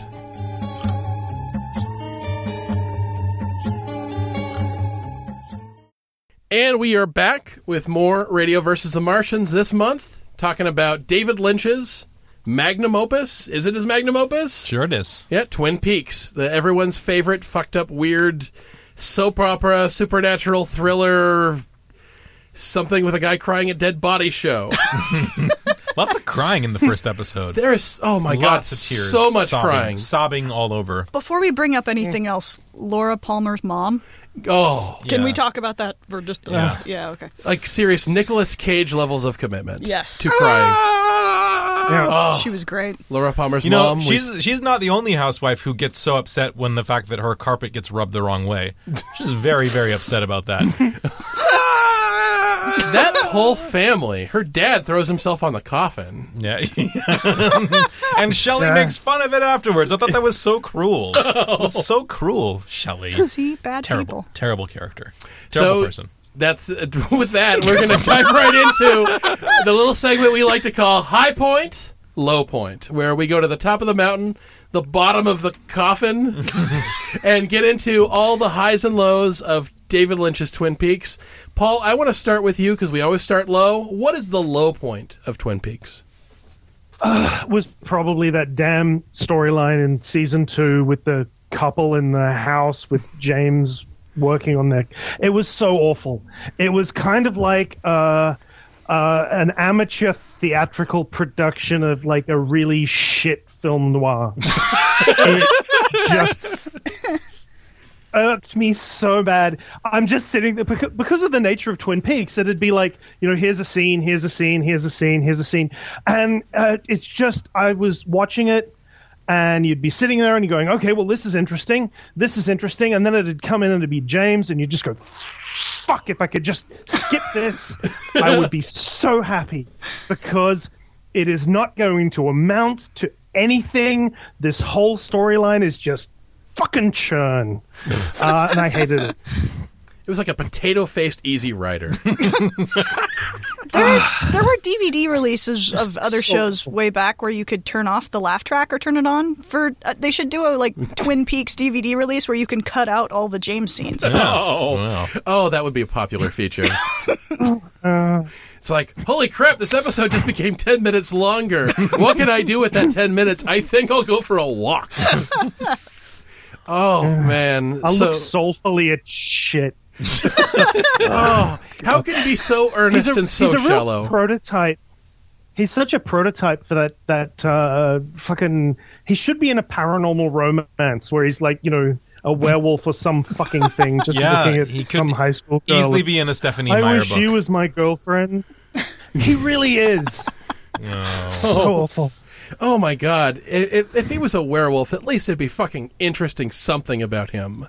My God, James! Something would happen to him once a month. soulful Interesting, you know, dullness. yeah.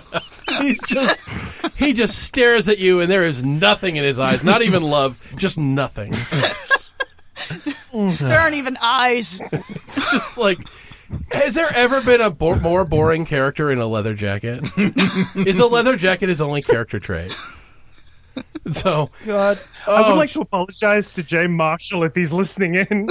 you were oh, really good in A Few Good Men. Oh yeah, he was. You know what? I'm realizing that James is one of those characters who doesn't have a have a double life. yeah, he's That's, the which only. is probably what makes him more boring. Is that he's got no second side to him. Yeah, ah, maybe that's Hmm. what Laura saw in him. Is that what the? Did I just fix this? Is that just create Yeah. some headcanon that she just wants something boring in her life that isn't Right. like monsters and rape and incest and craziness? Well, he also his really his defining characteristic is running away. Yeah. Yeah. Right, so maybe that's the Hmm. that the aspect of there is he's the guy who is perpetually wanting to run away, but keeps being drawn back into the orbit of Twin Peaks because he's a romantic. I like the idea that Laura Palmer sought him out because he was so simplistic. Yeah. Like it's I need one hmm. dimension to take away from the 17 other dimensions that I regularly am dragged into. Right. Oh. like So hmm. Rosalind, low point for Twin Peaks. okay, I should preface this because I, I I enjoy watching Twin Peaks. I wouldn't consider myself like a huge fan of it. I'm not involved in the fandom or anything like that, but I like it for what it is. The problem is that and I think this is part and parcel of what happens as the series progresses. It's gimmicky. Yeah. And that gimmickiness eventually makes it suffer and it it leads to all the weird crap storylines that we really don't care about or pay attention to because they just go, oh, drama, oh, weird, quirky. And then Deputy uh, Andy got smacked in the head with a 2x4 and it took 17 minutes for him to pass out. Like, just weird things that you could tell after a while or went, okay, this is supposed to be the weird part. Now this is supposed to be the dark, scary part. And it became almost, I wouldn't say formulaic, but it's like, okay, give me something that gives me the same shock I had seven episodes ago. So yeah, gimmickiness would be the big one that kind of kills it for me. Um, mine was sort of a two-parter because it, it starts with the solving Laura Palmer's murder in the second season, which was not not something that the creators actually Mark Frost and David Lynch wanted to do. Um, they were seeing a drastic drop off in ratings for the second season, so they were sort of pressured by the network execs to be like um, to be like, okay, well, we need to. Uh, we need to wrap this up, right? Because we need to make something more exciting to bring people in that brought them in for the huge audience that saw the pilot. Like I think the pilot had a 33% market share for that night when it premiered, which um, for a net for like a, a, a C tier network that that ABC was at the time, um, you know, the time when NBC ruled the world, um, that was fucking enormous to have th- a third of the American market. But them moving they they basically abandoned uh, abandoned hope in the show in the second season and they're like well how are we going to get it back? Let's uh, let's solve the murder. And and that that sort of uh, moved that series away from I, what I think are the sort of the quirky ensemble drama parts and moved it towards the weirder and more inscrutable parts that then morphed into what I don't like about Fire Walk with Me. Then it became a focus on the stuff that was the focus on the stuff that was oh let's just do let's just do uh, what we did in the pilot but let's turn it up to 11 and let's ruminate on that and to me it just gets that got too unwatchable. So for me it was solving that murder and then it becoming a fixation for David Lynch afterwards to f- somehow for some reason to keep wanting to go back to that horrid horrid vignette and keep showing it over and over again which hmm. I would be happy if they were able to move beyond it. Yeah, my low point is pretty close hmm. to yours, and it's the fact that post Laura Palmer, the show just stops being grounded.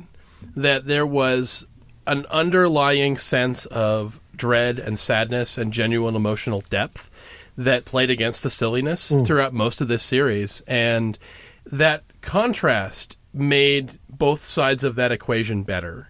That the goofy stuff was easier to take and also genuinely more fun when it was happening in the same world with people finding bodies wrapped in plastic and people having genuinely scary secrets in their past and not knowing who your friend really was. And everyone sort of investigating this one dead person but also investigating each other because all of these storylines that may not have been major storylines, they may not have been actually attached to the Laura Palmer murder. Like sometimes we thought Ben Horne was the killer, then we thought maybe the Catherine Martell storyline with the mill and the conspiracy with Joan Chen. We thought that maybe that was connected. Maybe Laura Palmer saw something. And a lot of these stories, because of that tied in together sort of moment, that murder, that mystery, sort of as the crux of the series, we didn't know what was connected. So everything felt important. And what happened is once you resolve that murder, suddenly there's no hiding the fact that there is no point to some of these storylines. Yeah. And you got into stories like, again, uh, Ben Horne playing Civil War in his office, or that, like you mentioned, Paul, that shitty storyline with James having an affair with that woman while he's fixing her car and in the woods, and you're just like, fuck, I know this has nothing connection to anything. And even the stuff that may have come back with it just ended at that point. It's like even the people writing it go, yeah, this is shit, just cut it off now. And you know, the same thing with, you know, Nadine having super strength and being a wrestling champ. And she throws Mike like he's like, she's the fucking incredible Hulk. Just like, I mean, it's like they shot him out of a cannon. This is like something like 70s TV would do with like Steve Austin, the Six Million Dollar Man. He was like, "Roar, roar, roar, roar, roar, roar," and throw. It's just like, okay, this is a level of just too cartoonish. I'm sorry, I loved that. like, It's just fucking crazy. Yeah. And I'm like, but there isn't, it's not being contrasted against anything. And it kind of came down to something that I call the Kim Bauer effect. Um, some of you may be asking, what the hell is Mike talking about? Casey clearly was. So, the Kim Bauer effect comes from my love and hate relationship with the TV show 24. You know, the hmm. anti terrorism action show that came after 9 11. I'm not going to get into all the shit I feel about that show. That's a Stay tuned. maybe. I think maybe for a point five. I don't want to talk about it for more than an hour. but one of the things in the very first season of 24 is that Jack Bauer, who's like this anti terrorist badass, has his daughter kidnapped. That's Kim Bauer. She's kidnapped by terrorists and was used as leverage to get Jack to assassinate somebody. So that's the plot. So she, this actress, is a major part of the plot. She's a major part of the action then season two happens, and they don't want to have again Kim Bauer get involved in the plot. They're not going to have another story she gets pulled into the terrorism storyline. So they got to give her something to do. So she's like a nanny to this kid who has this an abusive evil dad who's like Leo Johnson, who tries to kill her. She knocks him out with like a rock to the head or something, and she's fleeing from this guy. And pretty soon, episodes later, she's in the California hills being chased by a mountain lion, and she gets like fucking caught in a bear trap. And I'm like, what the fuck is happening here? So the Kim Bauer effect. this is 24 and not Little House on the Prairie. This is totally Okay. 24. This was a hmm. top rated show for like five years. So she's, it's like, it gets fucking stupid. And it's clear the Kim Bauer effect is when you run out of reasons to use somebody, but you want to keep an actor on your show. So you just make up stupid shit for them to do. And a lot of characters post the Laura Palmer resolution are doing Kim Bauer storylines. All the mm. things we mentioned before. I mean, it's mm-hmm. like the same thing with Andy and Dick getting caught in that storyline where they think this little kid that The Dick- cursed kid, the Oh, cursed foster kid. or they Yeah. think he's like murdered his mm-hmm. parents, and it's like, you know, it's like, what the fuck is going on here? This has nothing to do with anything. It's not even really that fun. There's better things you can do with all of these characters. Even the the three way romance, we don't know who Lucy's kid is. That stuff could be so much better than any of the stuff hmm. that they did with this cursed kid who may have tried to kill Dick with his car. it's like, what is the fucking point of this? What is I mean, the, without the pretense of the mystery, even storylines that I had enjoyed in the first season suddenly became intolerable because you know the screen presence of James and Donna I could handle because the thing that they were investigating, their friend's murder, was important to me as a viewer. I wanted to know the story behind who Laura was. I wanted to know the connection. And these are both characters who had a direct connection with Donna. Now that, or with, with Laura, and now that the Laura thing isn't there, I found out how little I gave a shit about both of them. So really what my low point is, is just the directionless, un, just untethered na- notion, uh, the, the nature of this show post the resolution of that murder. It was just, there were, it was a slog. How did I watch this show? I loved the first like season and part uh, maybe the first few episodes and it became more of a slog until they got to the resolution. And after the murder it became really hard to keep watching. I was just forcing myself to watch it to the point that there are four episodes of the show i haven't seen. I just knew the last three episodes were supposed to be great and they were. They brought it back to the supernatural mystery around the town. But oh my god i can't watch another moment of a lot of these Donna and James storylines. I just that's my low point. Just how fucking awful it got. You know, it's funny. I went back and so we we rewatched it. My wife and I had started it about four years ago when it first came on Netflix, and we had exactly the same thing. I you can track what you've watched before. You can track what you've watched before in the past by looking at the individual episode, and you can see um, whether or not you've watched it to the end or not. We got to like the what maybe the 12th or maybe the 13th or 14th episode in the second season and then cut off and that just tells you that right there is an indication of people who'd never watched it before people who were clearly drawn into it enough to go past the first season into the second season and then just like after laura palmer resolution just like eh not interested yeah, what's the point? yeah The weird irony of that is that that's almost directly a result of the network. yeah Because as I was saying earlier, they wanted it to be about the town, and they they introduced the Dale Cooper character in the murder mystery just as a way for him to poke into everybody's business. So they went, no, no, it's a murder mystery, and they hyped it as Who Killed Laura Palmer, and both Lynch and Frost were really irked by that because they were sort of going, "You're telling people it's a murder mystery. It's not a murder mystery. People are going to turn on and and think this is Columbo. It's not. It's not about the murder. It's not about the mystery. It's about the town and about the characters." And then the network said, "Everybody's getting sick of this shit. So resolve the the mystery." And then they resolved the mystery, and yeah, so I don't. I, I'm I, because I'm such a fan. I'll I'll kind of defend it, but I think a lot of that is directly the result of them, fo- you know, sort of promoting it as a mystery series when it wasn't. It was hmm. a, a character series. good point So let's pull ourselves out of the gutter a little bit. Let's, let's shirk off all the plastic wrap that we've got on ourselves and uh, get a damn good cup of coffee and talk about the high point. So, uh, Casey, I want to open with you. What is the high point of Twin Peaks? Uh, not even hard to do. Ray Wise as Leland Palmer. Um, we, and we haven't even really talked about him. No one, for me, no one in the show carries more of an emotional range. Uh, for when most of the characters have this sort of stilted or deadpan or just like inscrutable performances by the rest of the cast, Ray Wise sells that shock and that grief of losing his daughter.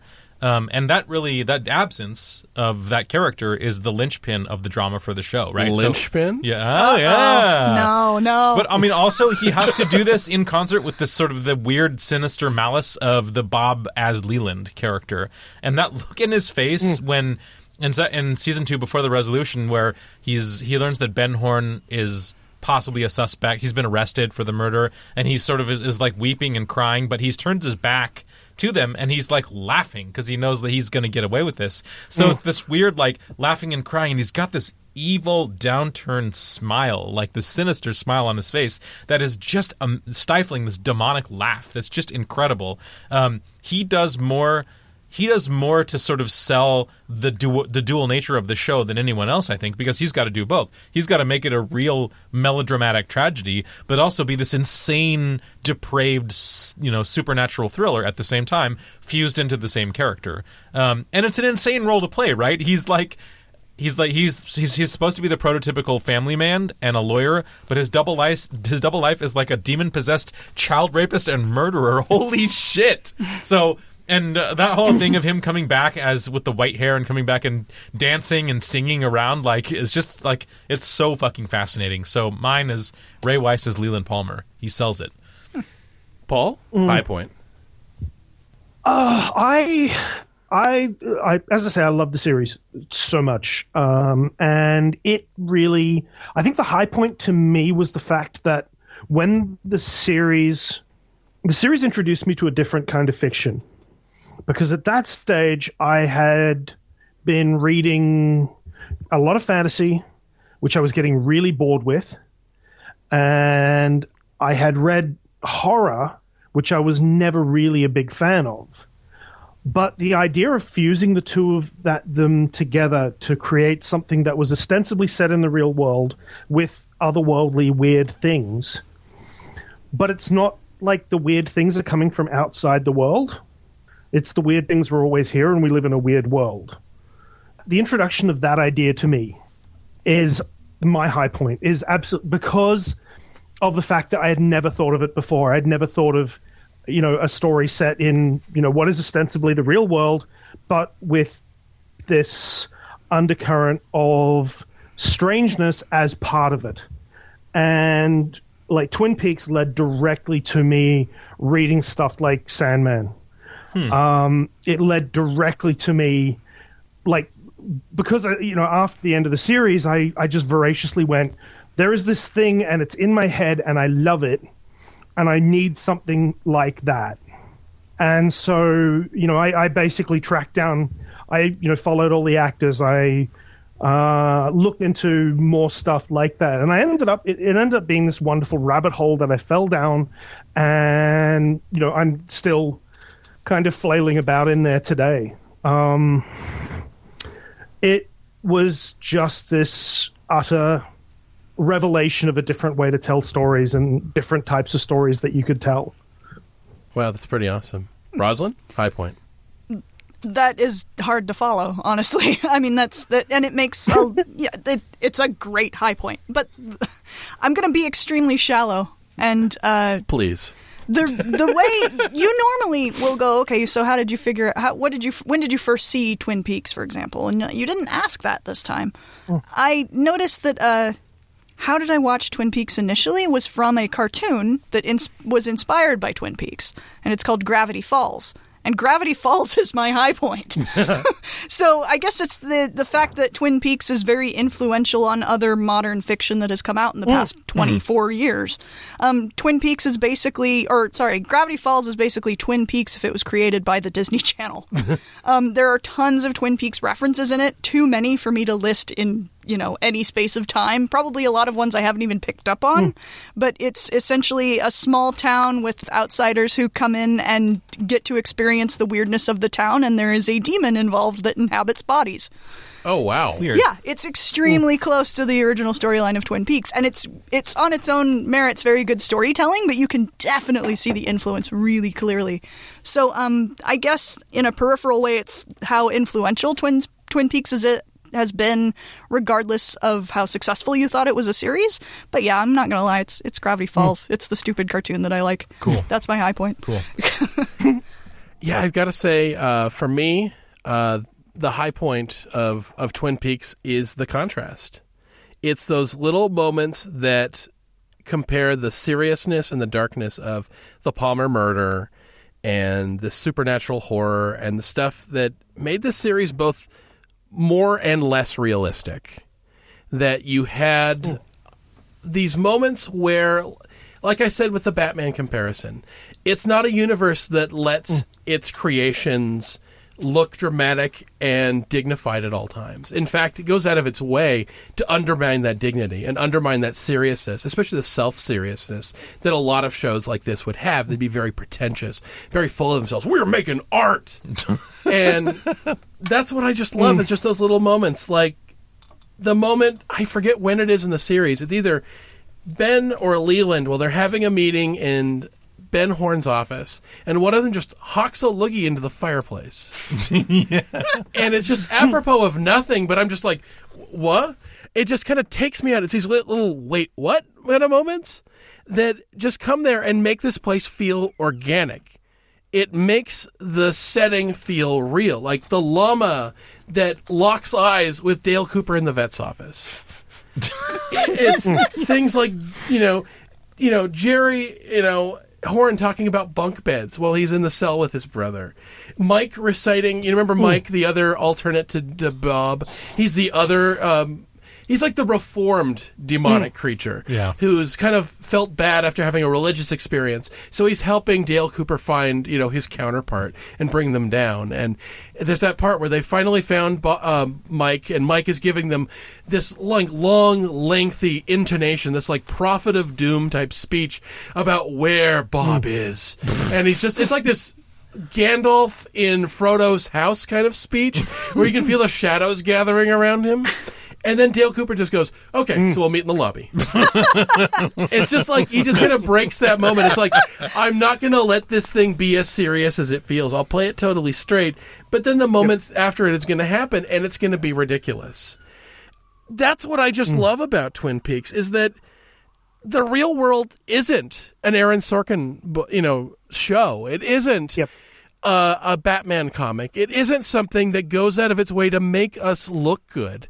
It's something that's weird and organic, and it isn't that Twin Peaks is projecting weirdness on the world. In some ways, it's kind of shining on the weirdness that's already there. Yeah. Like you said with Pete Martell, hmm. Rosalind. Mm-hmm. The fact that Pete Martell is a character hmm. that never gets represented in media, but we all know a Pete Martell. I work in retail. I've rung up Pete Martell a thousand times.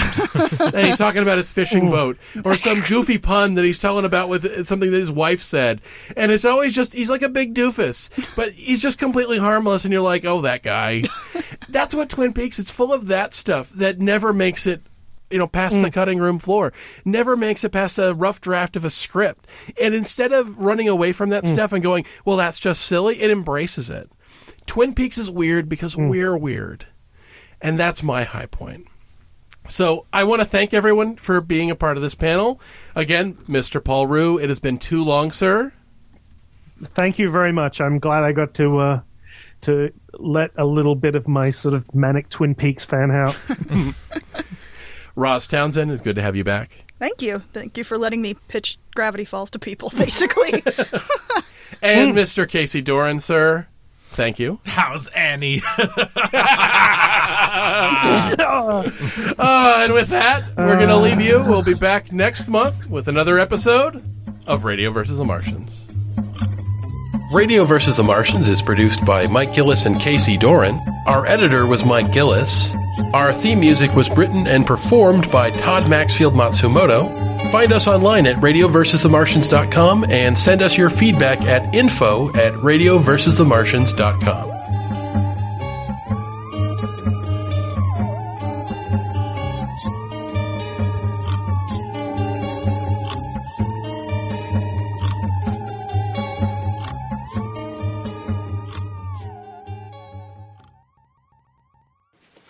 by the way, you were shot with a Walther PPK.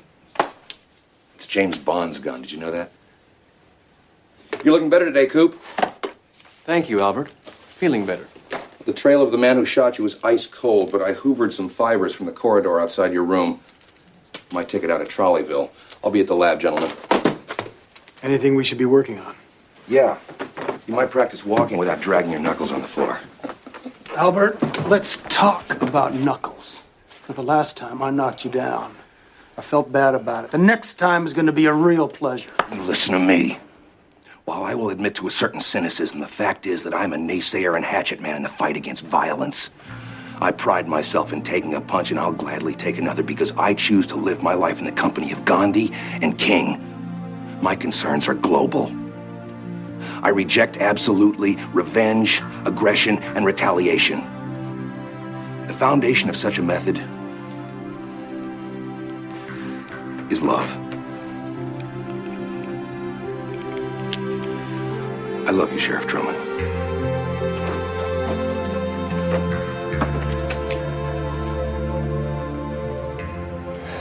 Albert's path is a strange and difficult